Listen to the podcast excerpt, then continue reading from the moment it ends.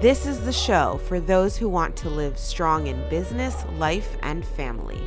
Welcome to the Warrior Her Podcast.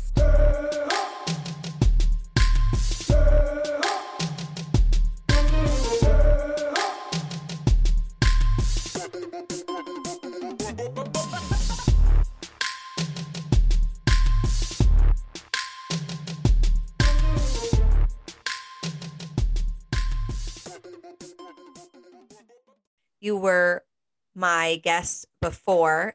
Yes. And um, you're a B C B A, you're a business owner. Yeah. And you're a mom, which is yes. a job in itself. Right. It's like a double time job. It's the hardest of the jobs. I, saw I got things, a lot of jobs to compare to. I saw a thing that said motherhood is the hardest hood I've lived in. Yeah. Yes. And I was like, I agree. Yeah. Especially after just having this last baby. I'm like, people are like, are you done? I'm like, four kids. Fuck. Yes, I'm done. Yes. No, I'm. So we have two. I have a thirteen year old and a seventeen month old. Well, my sister uh, has a eleven month old, almost one year old, and she's pregnant right now.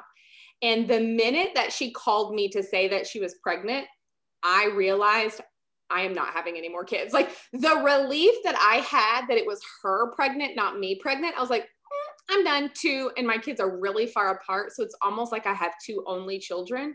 It's like kind of strange and cool. They have like their own totally separate lives, which I like because I can focus on, you know, like the, what each of them need. But yeah, two, and I'm done. My husband and I are two all over the place for multiple children. Like f- four, I don't even, I can't even like comprehend what that looks like in a day. Well, when you said your sister was pregnant, I thought I can't, I mean, just, my daughter's three, my youngest is three, and then the newborn. And I'm like, mm-hmm. I don't know how anyone does it with them so close together. Cause my older two are fourteen and eight. So they're, mm-hmm. they're a big distance apart too. Right. And, but it is cool having one at kind of each stage. Cause my son's yeah. driving soon, which is terrifying. Mm-hmm. So we've been prepping him and talking to him about like responsibility and, you know, yeah. you're gonna, money and finances and all that stuff. But then we have like a newborn, and then I, most people look at me and they're like, oh, is it your first? I'm like, no, this is number four, baby. Like, yeah. I'm a pro now. Right. Right. I know. I'm, I, I'm not cut out for it. I can work with kids all day and never feel like overwhelmed or too much. But my own children, like I, it's a lot. And I'm like, okay, this is all I've got in me. And I think too, that's one of the good things about like ethics. Like I don't really talk to my clients about anything personal because they would be like, well, you don't do it. Like you don't have like a, a daily schedule every moment of every day. And I'm like, right. You are correct. Like I'd yep. really try. Yep. I really try, but it has given me more understanding of how to be like more supportive for people. You know what I mean? Mm-hmm. Cause I'm like, well, yeah, yeah, me too. Together. How me can too. I expect these people to like have a every when moment I, schedule? Parent,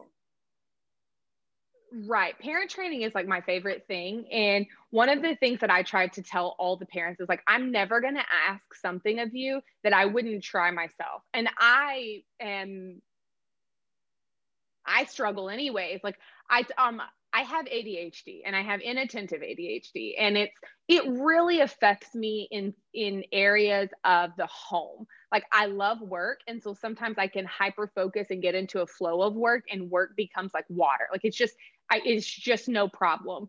Um, but then switching gears from work to home is where I struggle, like where my symptoms are higher, where things are harder. So I do, I like share that with some of my parents. Like if I'm willing to try it, I'm going to ask you to try it. And I'm not even saying that I did it with fidelity or you're doing it with fidelity, but like, let's give this a shot and we'll see how it works. You give me feedback. I'll let you know. I'll do it too, or I've done it too. And this is how it worked. This is how it didn't. And I found that's a really helpful to the parents that I work with, that I have, I am neurotypical or um, neurodivergent. My daughter is neurodivergent.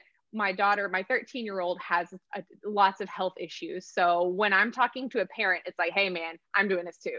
So let's, let's work together and see what we can, you know, do. And that has been really helpful for me, like as a mom slash practitioner, when I'm talking to these parents and I'm like, hey, like, I know this is really difficult.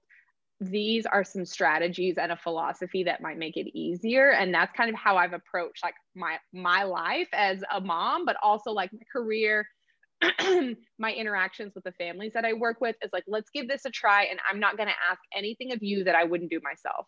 And that's, there's been really successful for the parents that I work with, and high buy-in, you know, lower burnout, because it's like, we just have to try. Let's just see. No pressure. Let's just see. Um, and it's been successful for my families. And I think that's what kind of takes the pressure off of me, is that I can share it in a collaborative, let's see how it goes. And then parents are more likely to tell me the truth. Like, you know, um, when I was younger, they a parent may feel like, yeah, I did all of this. Um, and it's like, no, in two weeks, the parent's like, I'm just, I didn't do it, but I didn't want to tell you that we didn't do it, or I didn't want, and I don't have that as much anymore. Like I've, I've figured out that there's a line of like sharing yourself and trying something, but also being understanding and flexible, because everybody struggles in their own way. And so it's like a philosophy slash strategy in all of my endeavors. I don't think that I would have been able to apply that five years ago when I started mm-hmm. in this field. I just don't think I could have. I don't think that emotionally I had the capacity to do that. Mm-hmm. I, you know, I was, I mean, I'm thirty-two, but like, I felt like I was very mature in some ways. And then looking back, I just didn't yeah, right. have that capacity to be as empathetic as I, as I could have been to some families. Yeah. Yeah. And that's like part of this. I, I think that's a good like lead in to think, like, I like themes. I, I like live my life, life like thematically. So like what, if I'm doing something in one area of my life, I try to like take it over into all the other areas so we can get a really good picture of what's going on.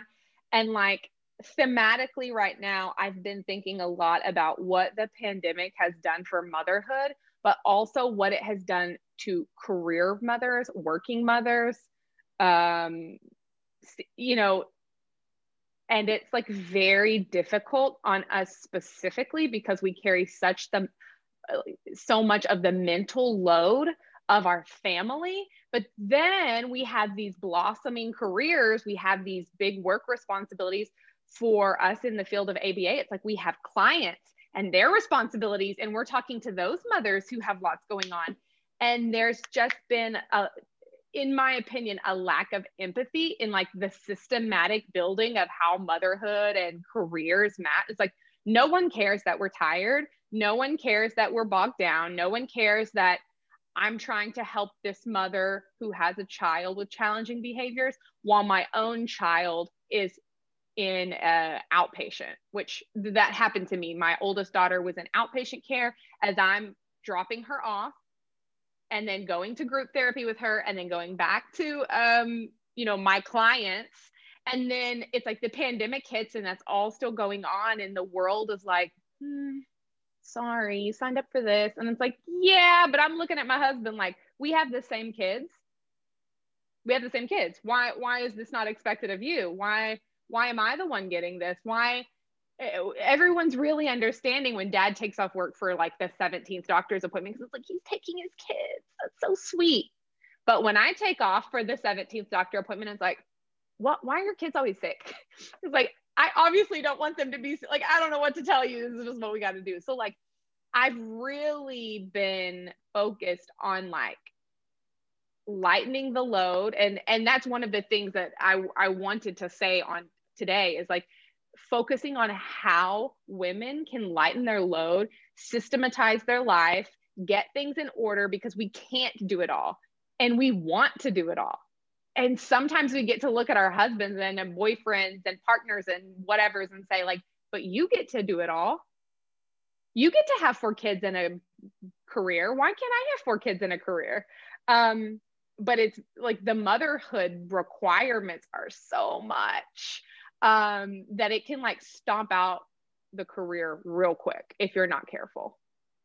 Yeah. And I think that's where the empathy part comes in. Mm-hmm. I, I even, you know, was just telling my husband, like, you know, you don't understand, like you don't understand because for me, pregnancy period is a transformative experience. I think mm-hmm, if you mm-hmm. are self-aware whatsoever, um, and you don't change, I don't know, I don't know how you wouldn't, but mm-hmm, it, it mm-hmm. makes me, it made me reflect on everything.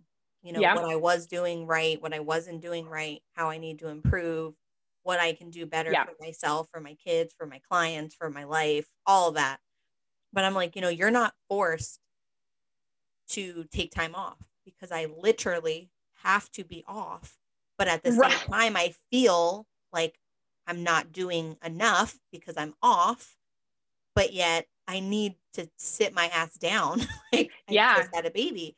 And yeah, like I'm, I might have A D H D. I wouldn't be surprised. I've never been like, diagnosed with it, but I'm always doing something. Mm-hmm.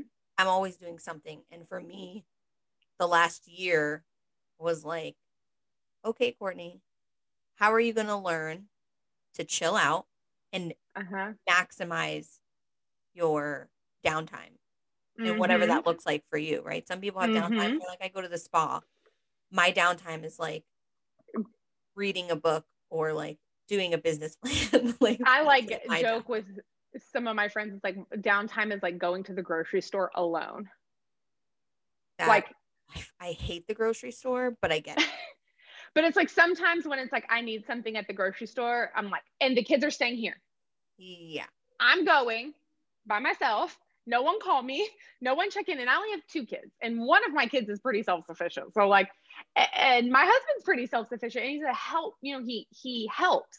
Um, but there's still this like really hard line of like what I'm expected to do. And this is a, it's something that I've been reading about and working on. And, and it's hard to dive into like the mental load and what that means if you're, um, a mother and have any sort of responsibility, whether it's a job or whatever, or community service even. But then there's an extra level if you are a career woman. And that's what I have been like trying to dive into, because there's like some people who have a job and that job is like, I do this from the time I clock in till the time I clock out.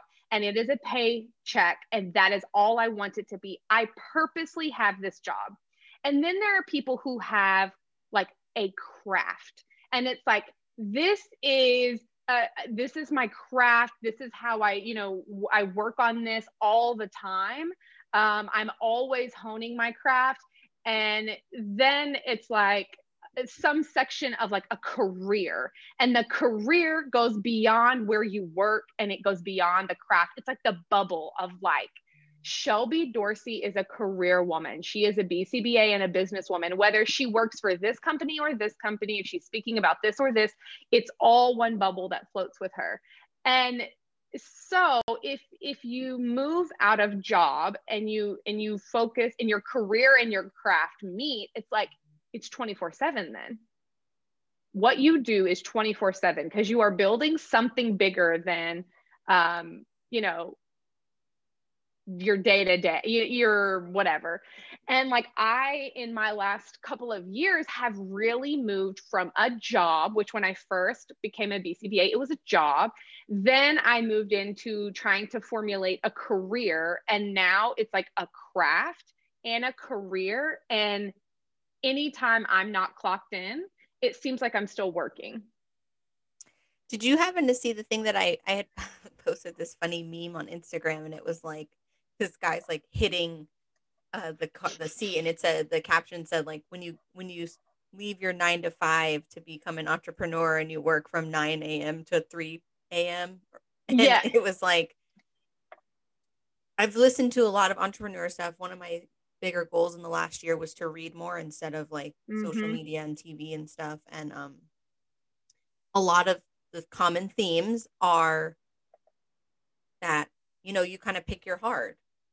Mm-hmm. Yeah. Not, yeah. Working is hard, and you work until you're sixty-five and you have maybe something to show, maybe not, or you work on yourself. And to me, it's like, people will tell me even still, like, you got to slow down, Courtney. Like, you just had a baby, like, be a little easy on yourself. I'm like, but I'm not where I want to be. Mm-hmm. So maybe that works for you, you know, but like, that was a big reason why I started this podcast, to meet women like you, to, to meet mm-hmm. women who get it, who understand like mm-hmm. the bigger goal. And, and it's not just about, oh, I have this nine to five, which is great. I mean, that's great too. Like mm-hmm. I still work. And, and I like, right. So, same. And, and I, it's funny that you say that, because I, I love Instagram, but I reposted this thing that was like, um, don't forget that some is something like, don't forget that some, that you can be a self-made millionaire and keep your nine to five. And one thing that I find funny um, is that when people are talking to men, the, the big theme I see is that, you know, quit your nine to five and be a full-time entrepreneur. When they're talking to men, that's the thing. But when they're talking to women, it's like, oh, you've got a family to take care of. Like what, what?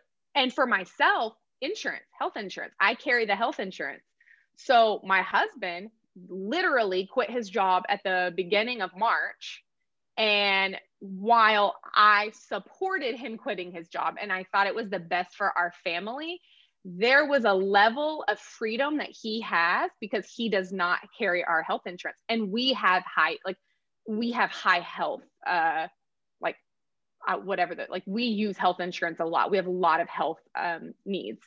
And so there's a freedom that he gets to quit his job because he can make the same amount of money doing all of these other things, but I'm going to have to work a nine to five probably for at least the next ten, maybe fifteen years. Like I, I know that I am, my plan is not to quit my nine to five, but what I get annoyed at is that pe- there are a lot of people like me who are keeping their job because of the benefits they provide their family, whether they're a single mom or married, it doesn't really matter.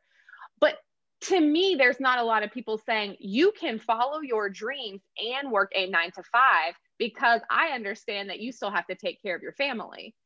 And so if we're not saying that, and we're saying just quit your job to become an entrepreneur, it puts mothers and women um, in a really compromising position to me, because um, if, if people have listened to my other podcast, I was a single mom until I was twenty-six. So I'm thirty, thirty, I'm thirty. Um, I was a single mom till I was twenty-six. My husband and I got married, and then, you know, the rest of the story. Um, but a lot of the ways that I approach finances is from the point of view of, it is my responsibility to take care of myself and my children. A man is nice, but not a necessity. And like, that's kind Preach. Of strange because my husband and I have been together for like ten years, you know, like we've started dating literally ten years in two thousand eleven. So almost my entire adult life, I have had a partner um, and a really supportive partner. But when it comes to money, it's like, no, no, no, no, no. I, I need to make sure that I am caring for myself, because that is an important value. And so when I talk to women who are like me, I like try to tell them like, don't feel bad if you have to keep your nine to five. You can keep your nine to five and have these and grow an empire. You can keep your nine to five and be fulfilled while doing these other side hustles and what, you know, all of these other things. Um, because sometimes the nine to five is the lifeboat when you're drowning. Like it was for me. Um, and if I didn't have my nine to five right now, I don't really know what we would do. Like it provides a lot of stability for the family. And I got side hustles out the wazoo, um, but none of them could replace that. And so I get a bit upset when the, the, the narrative, the narrative, yeah, is like, fuck it, just quit it. Just, right. Or it. Like, you know, don't let the man, the cubicle will kill your soul, or, you know, get away from the man. You can't be happy working for somebody else's dream. And I see these things as like, while you're putting in nine to five, you're building your boss's dream, whatever. And it's like, well, sure. But I'm also providing a really necessity, like a really high necessity for my family by providing them health insurance and a reliable paycheck and um, a, a sustainable future, because I'm able to pay our bills um, without the stress of, is my side hustle going to come through? And then my side hustle money gets to be investments, or it gets to be vacations, or it gets to be student loan payment. Um, and I just really don't think that they're, that that narrative, the, the original narrative of like, you're working for your boss's dreams. I really feel like no one thought of women, because we have a lot more responsibility typically. And we have the weight of a societal, like, it's your job to make sure your kids are good, that belongs to us for some reason. I do not know why, but it seems like people are looking at me like, you got to take care of your kids. And then my husband is like man of the year if he does. Oh, definitely. I mean, we can no, talk about so, that part all day, because, uh, sure, you sure. know, it's and like, um, I'd laugh because when I was pregnant, not this last pregnancy, but with my older daughter, my husband was taking some classes and I was finishing up my um, bachelor's at the time, and I'm pregnant, right? I'm going to university every like four days a week. Yeah. They throw him a baby shower. And I'm like, what the hell? Like, how do you get a baby shower? Like, I, I'm the pregnant one. No one threw me a baby shower. Like, you know, or little, those little things like, you know, oh, you're so sweet. You're such a good dad. You took your kid to the doctor's office. But when it's no, mom, that was going to be my example. That is, that has happened to us too. It's like, but if the mom, like at the same time, while someone gets praise, dad gets praise for doing this, mom, if I don't go to the doctor's office, then the next time I go, it's like, we haven't seen you in a while. Dad's been taking care of everything. And it's like, wait, what? We're fifty fifty, man. He takes half the doctor's appointments. I take half of, half of the doctor's appointments. Why are you harassing me about this? It's the same thing and at I, school. Yeah. I've had some yeah. stuff at school, and it's completely different when it's me, you know, or like picking up the kids, and like teachers will be like, well, where are you going? First of all, hold on a second. Uh-huh. You're overstepping a boundary here. Mm-hmm. Like, that's none of your business. Yeah. But um, that's actually a great segue into just the last year with COVID nineteen. Mm-hmm. And mm-hmm. you, your job was not affected, right? Because we're essential workers, or was it? It wasn't, but I was at a job. And I started kind of nurturing a lead to a promotion or a, a, a higher, um, it was a promotion, but it was within a different company in like November, January, before COVID. I was coming, you know, I, twenty nineteen, I had my daughter in October, I was on maternity leave, and I started like nurturing a lead for a different position with a different company. And uh, it, it was a lot of negotiation. Like we, we negotiated higher pay, negotiated Um, some like full remote work. Can you talk about that a little bit? Actually? Yeah, yeah, yeah. So um, there might I be people to, who are listening who who don't really who don't know, know how yeah, to negotiate. Yeah. Absolutely. So I, I was approached on LinkedIn um, by the owner and executive director of a company, and she said I had referred some clients to this company. I, I they just have a very good reputation, and so I had some clients that were not happy at the company I worked for. And so I referred them to this company. Well, I apparently got a glowing review from this family, and I had worked with some of her staff before. So she kind of started asking about me. She messages me on LinkedIn, hey, are you interested in a B C B A position? Da, da, da. And we met for coffee. And I said, you know, I just have to be honest. Um, this sounds amazing, but I can't make a lateral move. I, I, I'm, I am a B C B A at an in-home company. I make this much money. This is what I have. This is, you're, you're essentially offering me the same position at a different company. And I am not in the position to move for a lateral position even. And then she offered like, uh, well, what if we paid you a little bit more? Well, today's episode is sponsored by Rincon Investment Properties, a female-owned real estate company aimed at changing the way that we look at affordable housing, making design and customization available to all people with all budgets. If you're interested, check out more at rincon investment properties dot com.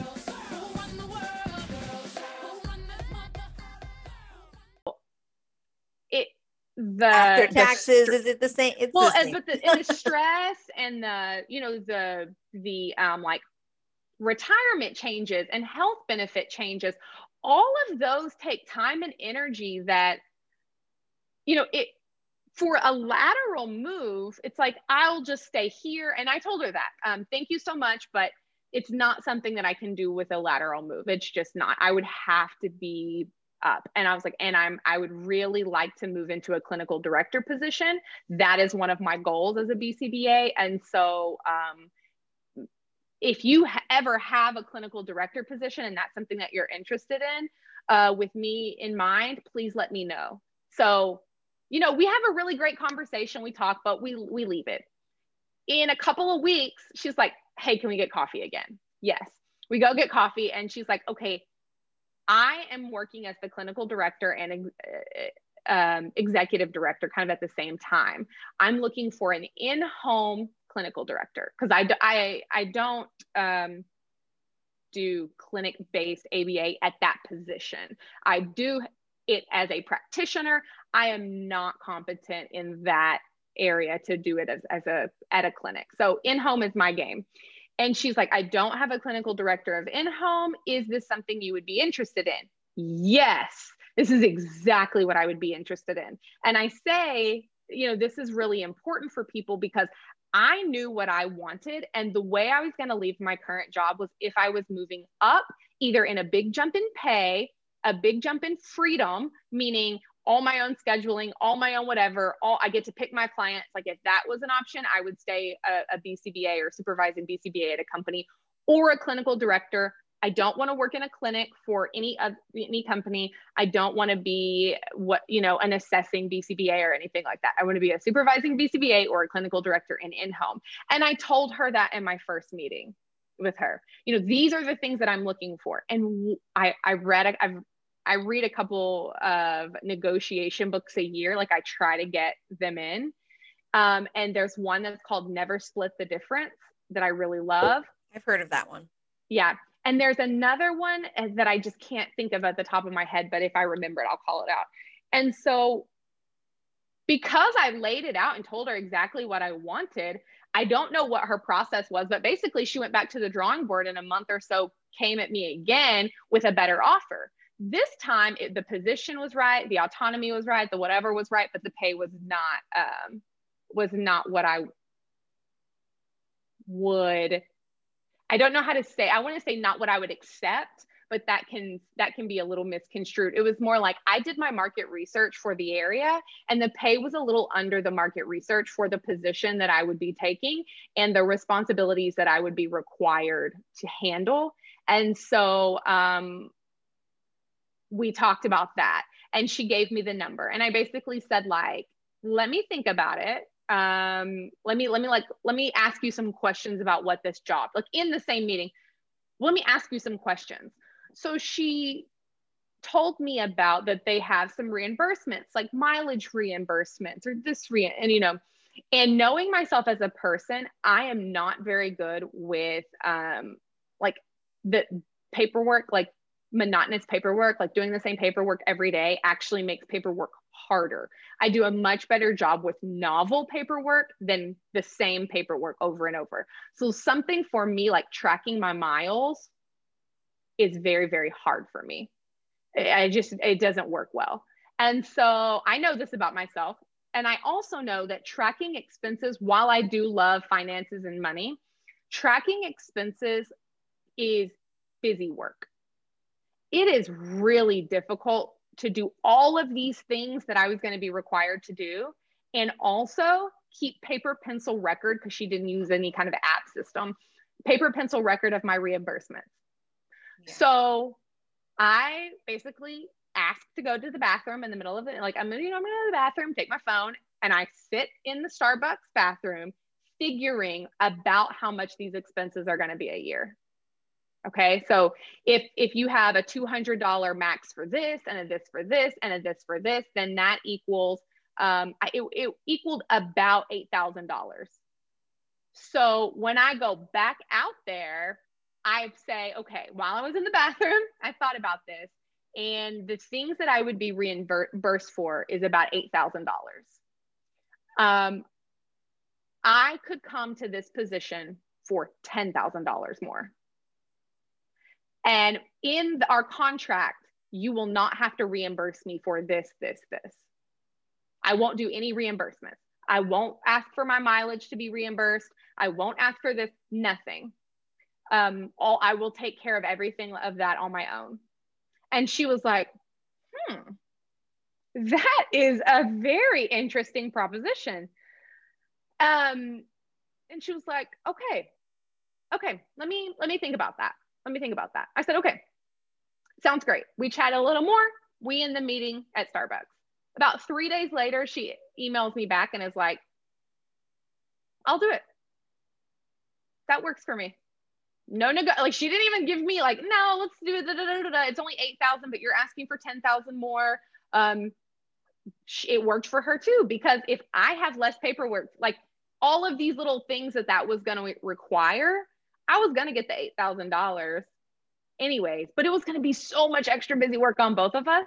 Mm-hmm. Um, so she says yes. And I get the, the amount that I, you know, right in the ballpark of what I really thought that the job um, should pay. But then also I just immediately cut like three hours a week or more of busy work that would have been required for this job. And so it, you know, that is happening like December, January, in February, my daughter, or end of January, my daughter has a health crisis that requires me to like quit my other job a little bit early. So I quit my other job early. My new job is going to start on April sixth of twenty twenty. Pandemic hits in March. So actually when the pandemic hit, I didn't have a job. I was moving. We were transitioning to the new company, and the company that I work for now, this new company, um, was hit pretty hard because we're a very small company. And did they have to lay anybody off? They, did they didn't lay, they didn't lay anybody off, but everyone company wide got a ten percent pay decrease. Okay. But we were all remote. Everybody's one hundred percent remote. So my pay gets cut Your by expenses. ten percent, but I don't have any expenses. So I still end up on top of that base salary. And I like, oh, at the time, you know, because she's like, sends me this email, you know, you're going to start at a reduced rate. I hope that's okay. Your job's going to look a bit different. It's da, da, da, da, da. So I, I say, okay, can we kind of, we like renegotiate parts of this? And I said, you know, after COVID, can I say one hundred percent remote? She's like, yeah, we can make that happen.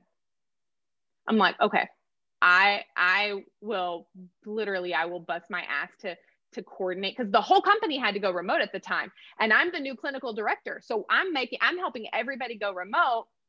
And I don't know why she believed in me. I don't know if somebody told her something good. She's a, my, my executive director is like a, a woman of few words.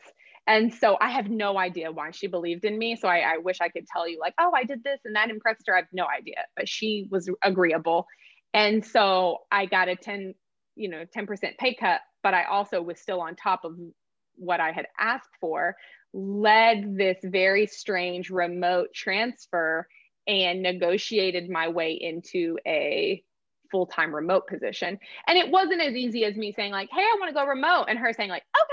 Th- there was discussion about why can we be remote? What can I provide the company remote? How can I make sure no one fails? Is there going to be a time when I have to drive to a place? What is this? You know, all of those were conversations, but I pre-thought, you know, I, I lined out what I could do and what my strengths were. Um, and I know what my weaknesses are. So this remote move plays to my strengths.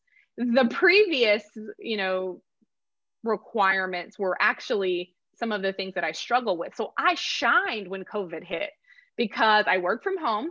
I love working from home. I've worked from home for a couple of years. I am very comfortable doing online meetings. I'm very comfortable leading via text, email, whatever. That's not a problem for me. And so we worked it out. And it, it, it was like, I won't say it was seamless, but it was a really nice transition. So your question was like, was your job affected by COVID? Yeah, but we made it work. And I, I actually think that COVID, uh, for all of the really horrific things that it has done, one of the, the important aspects that I think it's going to bring to the American workforce is I've been doing telesupervision and telehealth for several years pre-COVID. And I had always been interested in this online working. Up, I mean, even in two thousand fourteen, fifteen, I, I'm interested, I'm learning about it. And a lot of the companies that I've worked for have these unnecessary in-person requirements that is a waste of time, energy, and company resources. And moving to a more online version is like, especially with A B A, like I was driving two hours to one of my clients' houses, two hours there, two hours back. The company is losing four hours. And B C B As are high billable, like it's a high hourly rate. Yeah. So if if the insurance is reimbursing one hundred twenty dollars an hour for us or whatever it is, that's over five hundred dollars a day that I'm driving burning up. And those are the kind of conversations that I had with my executive director. We are paying B C B As to drive to houses when parent training, specifically parent training, because our parents were polled and they said they prefer online parent training. So not only do they prefer online parent training, but it's costing us money to send our B C B As out there.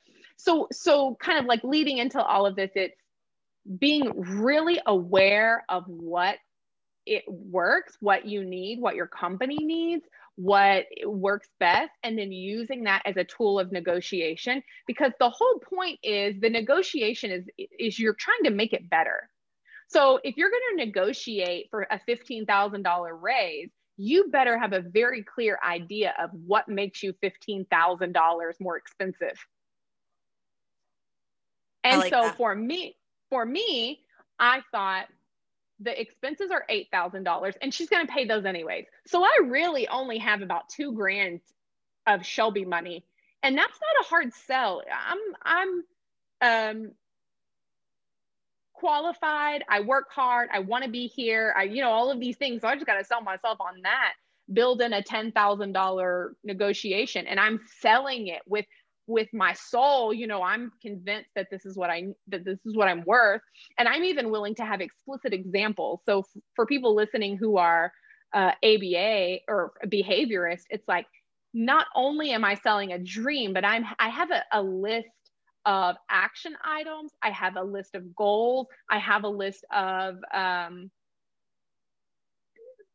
a task list of what I will be doing so that you can see this is, you know, this is where we're going. This is what we're going to do to get there. This is what we need. This is what we're, and that was really helpful in the negotiation because it's really hard to argue with. And she is also a B C B A. So it wasn't like I was talking to some just like a investor that doesn't yeah. understand or a recruiter and, and, you know, no disrespect to recruiters because I've, I've been hired through recruiters before. Um, but that power of negotiating is like knowing your industry and knowing what you provide and then using that to say, these are the data points. I also really, you know, preach, I guess maybe the right word, that you should always know what your market value is in, in your area. So like, I don't live in the Dallas-Fort Worth area of Texas. I live in West Texas. However, my market is the Dallas-Fort Worth market. So when I price myself, I'm pricing Dallas-Fort Worth. I'm not pricing small town, middle of nowhere. Why? Because my service is going to be done there. And so I know what clinical directors make in my com- in my area. I know what B C B As make. I know what R B Ts make. I know what companies bring in. I know who, you know, who are the big investors and what are companies selling out for, because my, uh, b- the business that I work for is owned by our executive director. And I have to know that we need to be in the green, so she don't sell us to some capital venturist that just wants an A B A company. So then when my, you know, when my employees come to me and it's like, billable hours, all anybody cares about is billable hours, then I can very confidently say the reason that billable hours are so important is because we have to be in the green. We have to make this business work so that we don't have to be bought out by venture capitalists who have money from other places to invest. Then you're really gonna be talking billable hours. And then when I say that, everybody's like, oh, I I, I never talked to a B C B A who was pro billable hours. And, and who was transparent and under, but it's because you understand the business. I didn't ha- fully yes. understand the business until I started making my own business plan for my own company and realizing, yeah. first of all, holy crap, there's so much money to be made. But then mm-hmm. second of all, this is why B C B As are paid this way. I personally think R B Ts can be paid more. That's my own opinion. Um, well, and, something that I want to do when I open my company is pay them competitively. One of the um, things that I love so much about the current company that I work for is, um, we. so I was a special education teacher, and um, we pay comparable rates to teachers, which teachers are underpaid. Okay. I, I do understand that, but also our R B Ts don't have anything to take home. There's no parent teacher conferences. There's no principals yeah. being da, da, da, da. You get paid for what you're there for. So I have a lot of R B Ts that come from education and leave to become an R B T. And we pay them enough that they don't have to take a pay cut from going from a special education teacher to an R B T. Do you know what kind of quality services I'm able to give with those kind of R B Ts? Holy cow, my R B Ts are yeah. brilliant. Like they really are. And half the time when I'm in a meeting with them, I'm like, you really need to get your B C B A. You really, you just need to do that. Or B C A B A, we have some B C A B As too. Mm-hmm. Uh, you really should do this because you're really gifted. But it, if you understand the business part of it, if you understand the business part of your nine to five, then you can become more competitive at that nine to five. So yeah, every billable hour that I work is making my boss money. Sure. I don't mind my boss making money. Good for her. She's got a lot of other stuff to worry about in this company that I don't have to worry about because I clock in and I clock out. Mm-hmm. I, I'm not liable. I don't have all these other things. I don't have the planning. And so w- what I, w- what I focus on is if I understand the business, then when my market rate goes up, I'm going to ask for a raise. I'm going to negotiate something else. I'm going to whatever these things that are important to me, I'm going to stay in the know. And my boss knows I'm in the know. So I get, she talks to me a bit more transparently than maybe someone who doesn't know the business that may take her words out of context. We have to have billable hours, Shelby. Everybody has to hit their hours. We, we will be in the red if they do not. And to another person that might take that as like, ah, they don't even care about the kids. It's like, no, we do care about the kids. And that's why we have to make sure everybody can get paid. Yes. And I think that also back to that narrative of the nine to five is that, mm-hmm. if, you know, as a business owner, and I only know this for people who are listening, who've never heard the show, I had a gym. It was an epic fail, but it, I tell everyone it was the best thirty thousand dollars mistake I had to make. To yeah. Yeah. Punish all of those behaviors that I did not like terrible, but sure, I had to learn mm-hmm. certain things that I wasn't planning for. And as an owner, you have so much more responsibility and you're paying more in taxes. So all the things, you know, as an employee that I was selfish about that I didn't understand prior, I now understand, but it's also something that I can't unsee. So now I'm like, yeah. oh, okay. All right. So yeah. I understand how this business works. I understand what the expenses are. I understand how much you're actually making. when a B C B A is, is doing billable hours, how much R B Ts yep. are bringing in. I know where that spread is. So I know for sure you're getting paid fifty, sixty dollars an hour for an R B T, and you're paying some of these R B Ts fifteen dollars an hour. That's great. That's just like, mm-hmm. I'm not with that, but. And I also think, you know, th- that's a good, something that I really believe in is like working for a company that you believe in. So when I have worked for companies that I didn't believe in, I did carry like a salty nature about how much money they were making off my labor. That that's a real thing that I worry about, is this is my labor and I'm getting paid um, thirty-five dollars an hour and you're making one hundred twenty off of me. That's wild.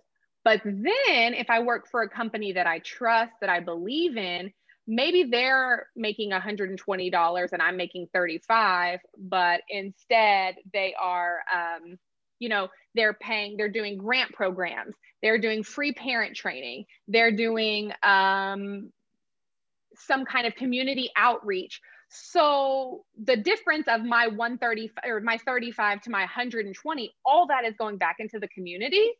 I, I, I'm with that. I'll do that because I'm learning a lot. Or maybe they're they're paying us a lot of edu- for education expenses, lots of C E Us, lots of, you know, training, lots of whatever. Then I can say, you know what, me taking a lower rate is an investment in myself because this company is providing me so much. And so I have a part-time job that I work um, on Tuesdays. And part, like I work on Tuesdays at this job and I work in the morning of Thursdays at this job. And, and that's my real rate, thirty-five dollars an hour as a B C B A is my real rate for that job. Okay. I, it's not just billable hours though. When I clock in, that's my rate. They do. I have amazing access to professionals in the field. I have amazing access to C E Us. I have amazing access to webinars and professionals, and that they provide for free. I have amazing leadership and mentorship. They do, they're a nonprofit. So any, they bill, we bill insurance, but any money they get from that billing goes into a community fund or to, you know, serve children with grants who don't have insurance. I'm going to take, I take thirty-five dollars for that. That's a major pay cut for any other kind of job that I would ever have. If if you are in the A B A world, that's a pay cut. However, I keep the job and I work it just as hard because I'm getting a lot out of those, you know, ten hours a week that I work there. And so if if you're working for a company that you believe in, I'm not salty about the low pay. Well, you have other if reinforcers you, available too. Sure. It's exactly. Not just the money. And, And my motivation is crafting my skill. That's what I really like. I, I want to be the best. My nine to five pays me what I'm worth, but there's almost no learning opportunities available. I am in charge there. So I am giving learning opportunities. I'm not getting learning opportunities. This other job, I, I'm surrounded with B C B A Ds. I'm surrounded by other P H D students. I'm surrounded by P H Ds. I'm surrounded by autism experts. A D H D experts, da, da, da. It's a university setting. It's amazing. Um, and uh, in, in the D F W area where I work is like the, the part-time job is known for like low rates. Like if anybody ever talks about them, I'm like, yeah, but they don't pay anything. And I used to think, why would somebody work there then? And then I got an opportunity to be involved in a project and I'm like, oh my gosh, well, this is an investment in myself. The money allows uh, me to drive there or allows me a little wiggle room so that I can adjust my schedule or have a babysitter, because if I'm not working my nine to five on Tuesdays, then I have to work it on Saturdays. You know what I mean? So, so there's like, I think in all of this, one of the things I want to get across is like, if you understand yourself, if you know yourself and know what your purpose is and, and know what you're trying to get to, then you can maneuver things in a manner that makes um, your life a bit more efficient. And then that's like the theme wraps right up, back around into like the mental load is I have a house cleaner. I don't like cleaning the house. I would rather work extra than clean the house. So you know what I do? I schedule consult meetings at the same time that my house cleaner comes, and it's an even trade. what I'm charging for my consult is the same amount she charges me for cleaning, and I do it at the same time she comes. Why? I love consulting. I hate cleaning the house. My time is better spent consulting. I'm honing a craft. I'm happier. My family's happier. Everybody's happier. Do I make any money during Saturday mornings or Sunday mornings when I'm consulting? No, it's a flat trade. I'd rather be consulting than cleaning the house though. And that makes it worth it for me. It also lowers my mental load, lowers my burnout, lowers everything that I don't like. I just put it somewhere else. Yeah, I think that's, um, there's so many other things. We're probably gonna have to schedule another one. And then I'll, I know, we right? Didn't even, we didn't even talk about Fresh Press. We didn't talk about your real estate. Yes. Which is like, I know you had a big, uh, like, was it a flood or something? Yeah, so we had a huge winter storm. So I have rent houses. I have three rent houses. We had a winter storm, and where we live, it got down to negative like five. We usually have winters that are like thirty-five. So all like all of the pipes around town busted. We didn't have water for ten days. We didn't have electricity for four days. While my renters were not home. When I text them to check on them, they said that they were home, said that everything was okay, no big deal. Two weeks later, ten days maybe later. Thanks for listening to the Warrior Her podcast. Don't forget to join us next week for another fun episode. Go like, subscribe, rate, and leave a review on iTunes. Until next time, warriors, remember, girls really do run the world.